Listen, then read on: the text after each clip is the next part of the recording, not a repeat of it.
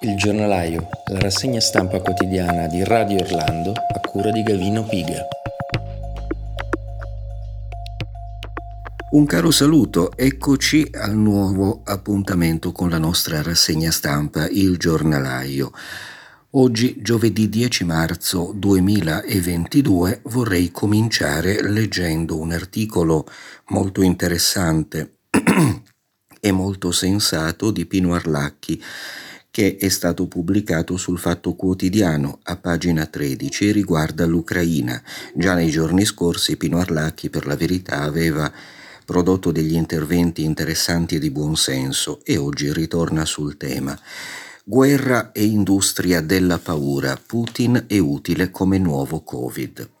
Il delirio bellicista e antirusso dei media europei deve certo preoccupare, ma non oltre un certo punto.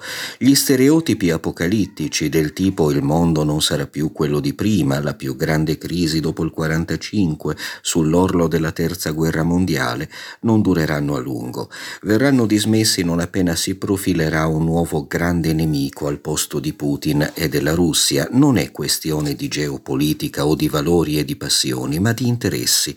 Gli interessi dell'industria della paura che semina panico e rancore allo scopo di vendere copie e alzare ascolti, un'industria subdola alleata di quella militare, soprattutto americana, che va in giro per il mondo in cerca di nemici mortali da combattere.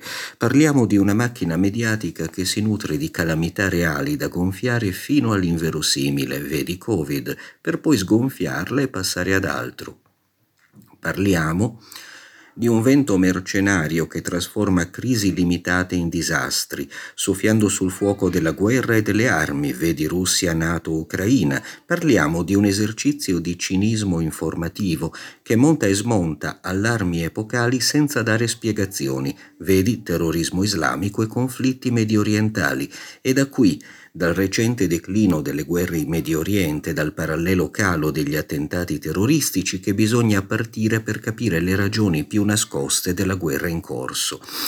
Il partito della paura ha due forze motrici, l'industria mediatica e quella della sicurezza. Entrambi hanno ridotto in schiavitù la politica organizzata. Dopo l'11 settembre 2001 i temi dominanti della fabbrica del panico sono stati la guerra al terrorismo e i regimi medio orientali, nemici delle cosiddette democrazie liberali.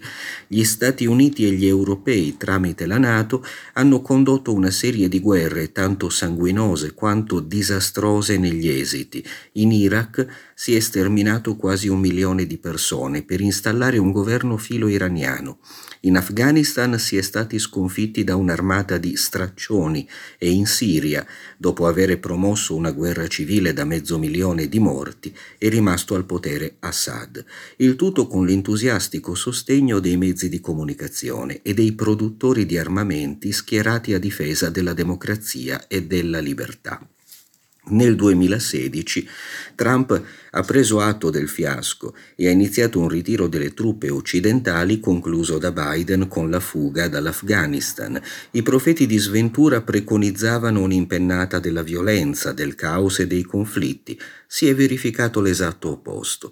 Venuta meno la causa scatenante, che era l'intervento occidentale, vittime e attentati si sono ridotti di oltre la metà e continuano a ridursi. Tra Siria e Iraq la riduzione delle vittime supera il 90% e il principale problema dell'Afghanistan oggi è la fame, non più la guerra. Gli sventurologi erano in ansia, il mondo rischiava di diventare più sicuro e il loro business poteva soffrirne malamente. Declinato il grande scontro di civiltà, dove trovare il nuovo Satana da sconfiggere per salvare appalti e ascoltatori? La lotta all'immigrato ha funzionato poco perché è andata a beneficio del solo complesso mediatico e dei partiti populisti, lasciando a secco la componente militare. La lotta alla criminalità aveva una sua potenzialità, ma è stata ostacolata dall'improvvido declino, soprattutto in Europa, della violenza. L'arrivo inaspettato del coronavirus è stata la classica manna, ma è durata un paio di anni, finché non è arrivato Putin con la sua guerra sciagurata contro l'Ucraina che sembra fatta su misura dell'industria della paura e della paga dei soldati alla riotta. I politici scadenti dell'Unione Europea ora non sanno come affrontare una crisi molto meno grave di quella dei missili a Cuba che nel 62 ci ha portati davvero a un soffio dalla guerra nucleare, ma allora c'erano in scena statisti come Kennedy e Khrushchev e l'industria della paura non era così potente. Un articolo direi praticamente quasi perfetto eh, che eh, è utile leggere insieme ad un altro bel pezzo che oggi compare sulla verità a firma di Claudio Antonelli. Antonelli fa il punto sulla questione economica ed energetica, anche qui devo dire con estrema razionalità ma anche con estrema schiettezza. L'articolo si intitola La guerra fa implodere anche il modello della globalizzazione. Anche se gli esperti, scrive Antonelli, della televisione, i numerosi opinionisti al Kashmir ci vogliono spiegare che basta abbassare i termosifoni o tornare alle abitudini delle nonne, la realtà ci si aprirà davanti agli occhi e dimostrerà chiaramente che l'illusione delle sanzioni selettive e chirurgiche alla Russia è esattamente ciò che è, una bufala.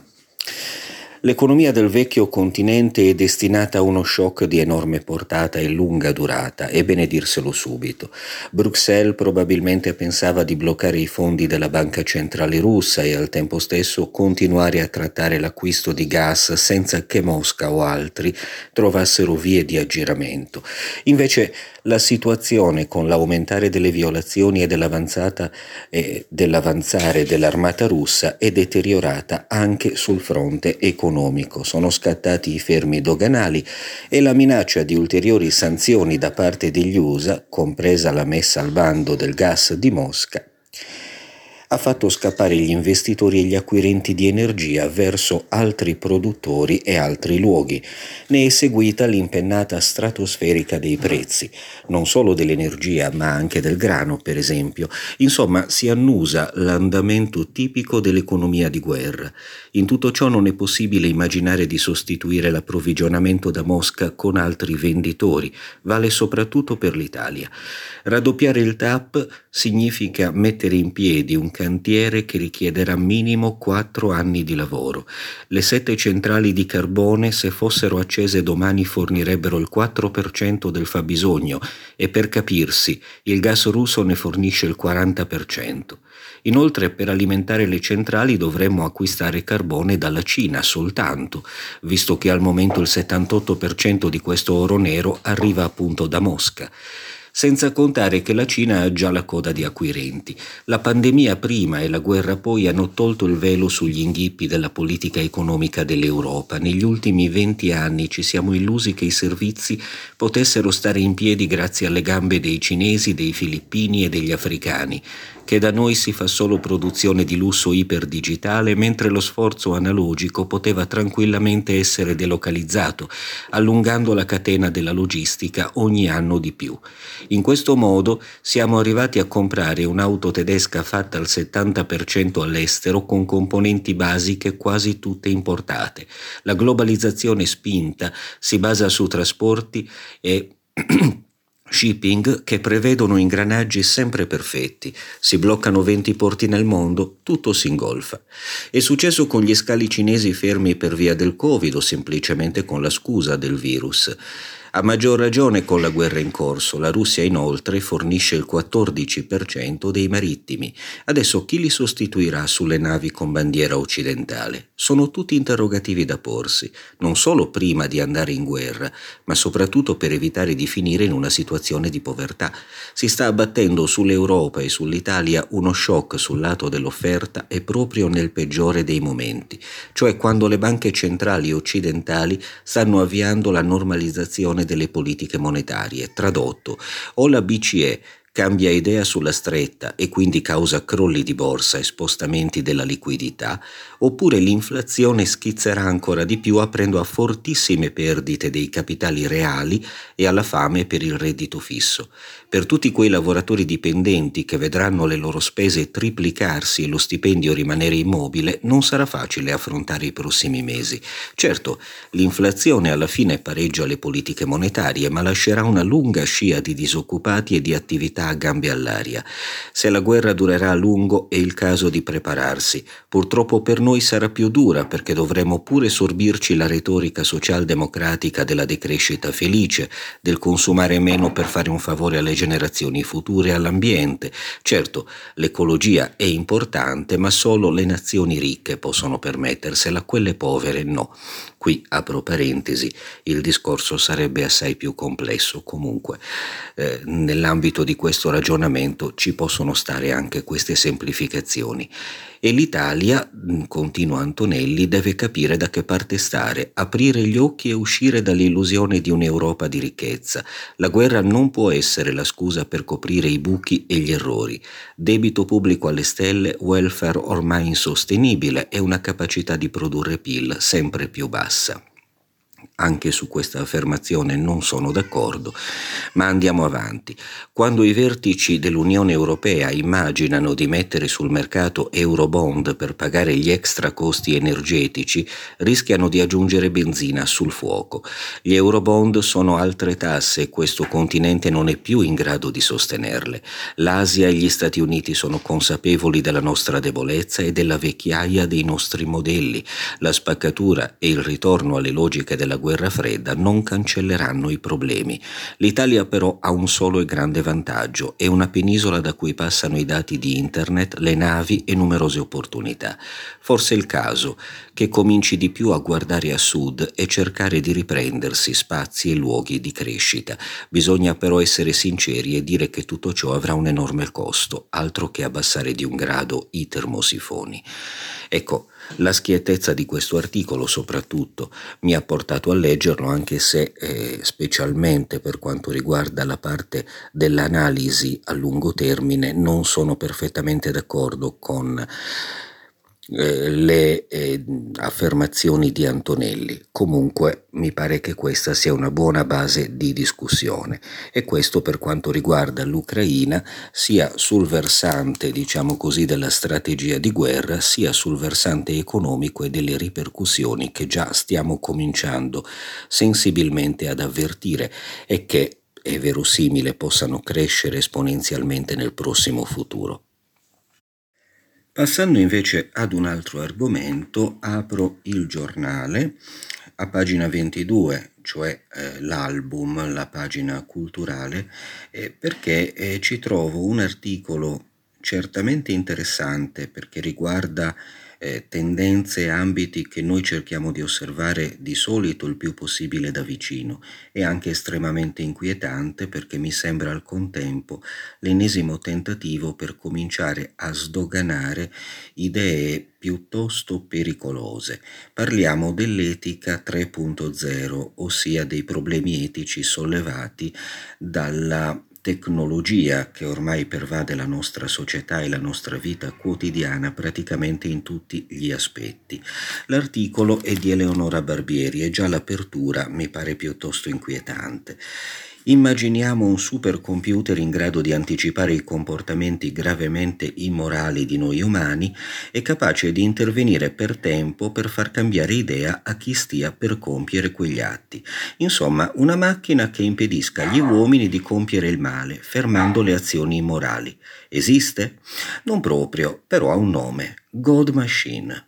È stata concepita da Ingmar Persson e Julian Savulescu, ma non è un computer, bensì uno scenario filosofico.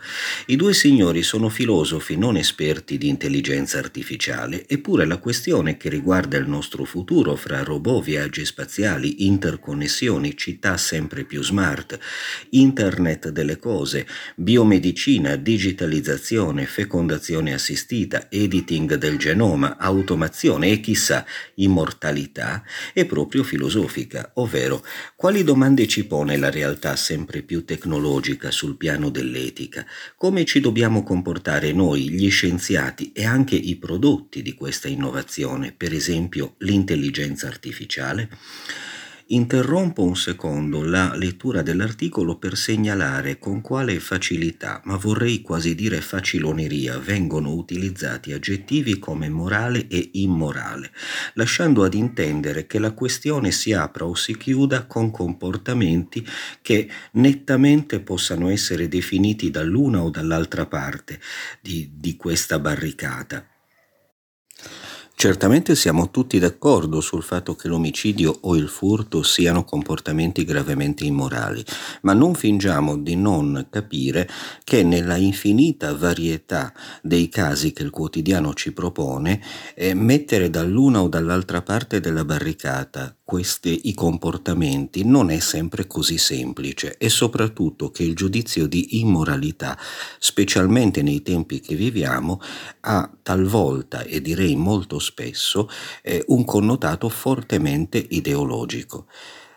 Detto questo, visto che la questione non interessa minimamente l'articolista, andiamo avanti. Ciò che caratterizza l'intelligenza artificiale, scrive ancora la Barbieri, come nota Luciano Floridi, professore di filosofia ed etica delle informazioni all'Università di Oxford, che dell'argomento è uno dei massimi esperti, è proprio il fatto che l'intelligenza non conti. Essa infatti è una nuova forma dell'agire che può avere successo senza essere intelligente, spiega nel suo nuovo saggio Etica dell'intelligenza artificiale, edito da Raffaello Cortina. In questo divorzio fra intelligenza e capacità di agire consiste la chiave del suo successo, dei suoi sviluppi futuri e anche delle innumerevoli possibilità positive e negative che si aprono per tutti, intesi come noi umani.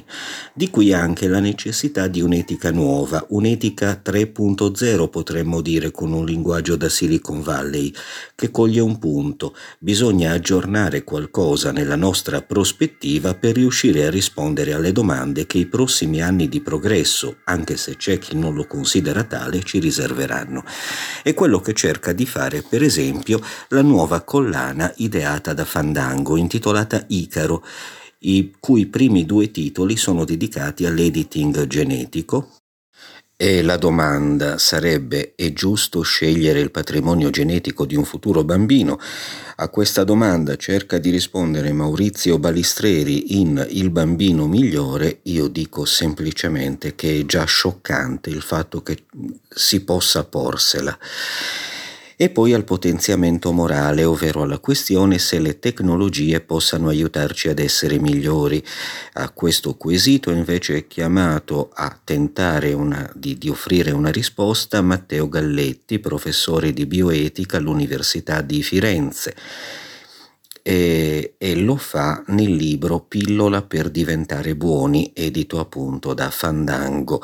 E qui eh, chiaramente si va a rimestare una vecchia questione. Già due anni fa scrissi un articolo perché si tratta eh, di ipotesi e di soluzioni che vengono ciclicamente riproposte e non a caso. Della morality pill si parla ormai da diversi anni negli Stati Uniti d'America, in Europa e il dibattito è stato aperto aperto anche in Italia. Comunque è proprio dal suo saggio, dal saggio di Matteo Galletti, che è tratto l'esempio iniziale della God Machine una forma estrema di intelligenza artificiale che arriva a interferire con il nostro agire. Il fatto è che tutte queste opportunità offerte dalla tecnologia rendono la nostra epoca un'epoca di privilegio, ma il privilegio ha anche un costo, l'incertezza, dice Floridi al telefono da Oxford. E allora, di fronte a queste innovazioni e possibilità, non possiamo fare affidamento sulla lezione del passato e applicarla semplicemente al presente, non perché sia sbagliato, sbagliata, ma perché non è più adeguata. È come se stessimo scrivendo un libro e dopo il primo capitolo ci trovassimo a lavorare al secondo, non potrà essere identico al precedente. Per esempio, sui rischi legati alle cattive pratiche dell'intelligenza artificiale Floridi spiega, basti pensare alla paura che abbiamo per il furto dell'identità digitale che con i sistemi di IA è diventata un'operazione industriale. Tutti i crimini digitali possono essere facilitati o potenziati dall'intelligenza artificiale, allo stesso modo in cui essa potenzia nel bene ciò che riguarda la nostra salute, le informazioni, le comunicazioni, la scuola, l'industria. Anche qui devo dire che vengono date per scontate questioni che tanto scontate non sono. Continua Eleonora Barbieri i rischi maggiori all'orizzonte, secondo Floridi, sono due, ma nel suo Etica dell'intelligenza artificiale ne potrete trovare moltissimi altri, alcuni davvero inquietanti. Uno classico è la cattiva gestione dell'intelligenza artificiale e il possibile pregiudizio che genera quando, fatta esercitare su banche dati che contengono elementi di possibile discriminazione, applica quei dati e quindi la discriminazione in modo sistematico, per esempio quando viene negato pagato il mutuo in banca e si viene discriminati da un sistema artificiale senza possibilità di appello. Poi c'è un altro pericolo. Sul lungo periodo essa corrode l'autonomia delle persone. Mi abituo a far gestire dall'intelligenza artificiale tante cose quotidiane, a farmi aiutare nel prendere decisioni, a seguirne le raccomandazioni e alla fine mi trovo ad aver letto solo certe cose, ad avere ascoltato solo certa musica e magari ad avere scelto una scuola, una carriera in seguito seguito a un test basato sull'intelligenza artificiale, una trappola in cui la nostra vita viene determinata da un sistema che intelligente non è. E se questo sistema o comunque una tecnologia potesse influire sul nostro carattere e le nostre azioni, la pillola per diventare buoni del saggio di Galletti ricorda subito il trattamento scelto da Alex, il protagonista di Arancia Meccanica, scelto tra virgolette, per abbandonare la violenza. E se il potenziamento biomorale è ancora di là da venire, è anche vero che studi e sperimentazioni sono stati fatti, almeno su alcuni farmaci. La premessa del potenziamento è appunto, spiega Galletti, e qui dico io arriva eh, il nodo più problematico, che la morale abbia basi biologiche. Quanto agli interventi possibili, gli scenari sono tre. Primo, l'editing genomico, ovvero un intervento su parti del patrimonio genetico connesse a certi comportamenti. È il più fantascientifico al momento. Poi ci sono altri studi sulla stimolazione cerebrale e infine le sperimentazioni, alcune già avvenute su farmaci tradizionali che, utilizzati su pazienti sani, hanno prodotto dei cambiamenti nel loro comportamento. Per per esempio in termini di comportamenti pro-sociali e di maggiore fiducia e anche nel prevenire alcuni pregiudizi come quello razzista. E qui ritorniamo alla parentesi aperta e poi naturalmente ritrattata eh, da Corbellini due o tre anni fa eh, che aveva giustamente suscitato sdegno e scandalo ma che viene qui evidentemente riproposta Ora, le incognite e le sfide sono anche inquietanti, sottolinea Galletti, meno male. sia il potenziamento sia un eventuale uso obbligatorio di questi farmaci potrebbero violare la libertà dell'individuo, potrebbero, e notare il condizionale. E non è neanche detto che il loro uso su larga scala sia sufficiente per creare i grandi cambiamenti morali di cui la nostra epoca avrebbe bisogno. Non solo, un potenziamento è un vero miglioramento morale? Galletti è dubbioso. Si potrebbe potenziare la capacità dell'individuo, il quale per esempio potrebbe comportarsi in modo meno razzista, e ritorniamo nuovamente poi su che cosa significhi questa parola o che cosa possa significare a seconda della caratura ideologica che le si vuole dare, senza però avere la certezza che l'individuo sia moralmente meglio di prima, cioè che egli sia davvero meno razzista. Un altro rischio poi è il conformismo morale, deve sempre rimanere uno spazio per contestare lo standard, altrimenti il potenziamento è un livellamento. Ho il sospetto, questo lo dico io naturalmente, che questo sia proprio l'obiettivo che si vuole raggiungere. Comunque, a rischio, come nel caso dell'intelligenza artificiale, c'è sempre il nostro essere, autonomia, libertà e intelligenza, l'identità, anche nel mondo on life, come lo chiama Floridi. Il professore di Oxford insiste sui numerosi aspetti positivi dell'IA che la rendono una forza buona, ma dice anche che abbiamo una grande responsabilità verso la società società dell'informazione del futuro verso i valori e il mondo che lasceremo. E allora, Qual è il come se kantiano dell'etica 3.0? Dobbiamo agire come se l'intelligenza artificiale fosse una nuova capacità di agire che si affianca a quella animale e umana e che deve essere al servizio dell'umano sempre e non viceversa. E allora potremo stare tranquilli. Di certo però c'è che articoli come questo tranquilli non ci fanno stare. Anche su questo argomento penso che ritorneremo. Intanto io vi ringrazio eh, per l'ascolto, vi ricordo i nostri canali Telegram, Radio Orlando, il sito web www.giuberosse.news su cui trovate anche questa e le precedenti puntate del nostro giornalaio e vi do appuntamento a domani eh, sempre sulle frequenze, diciamo così, eh, sulle frequenze web di eh, Radio Orlando. Buon pomeriggio.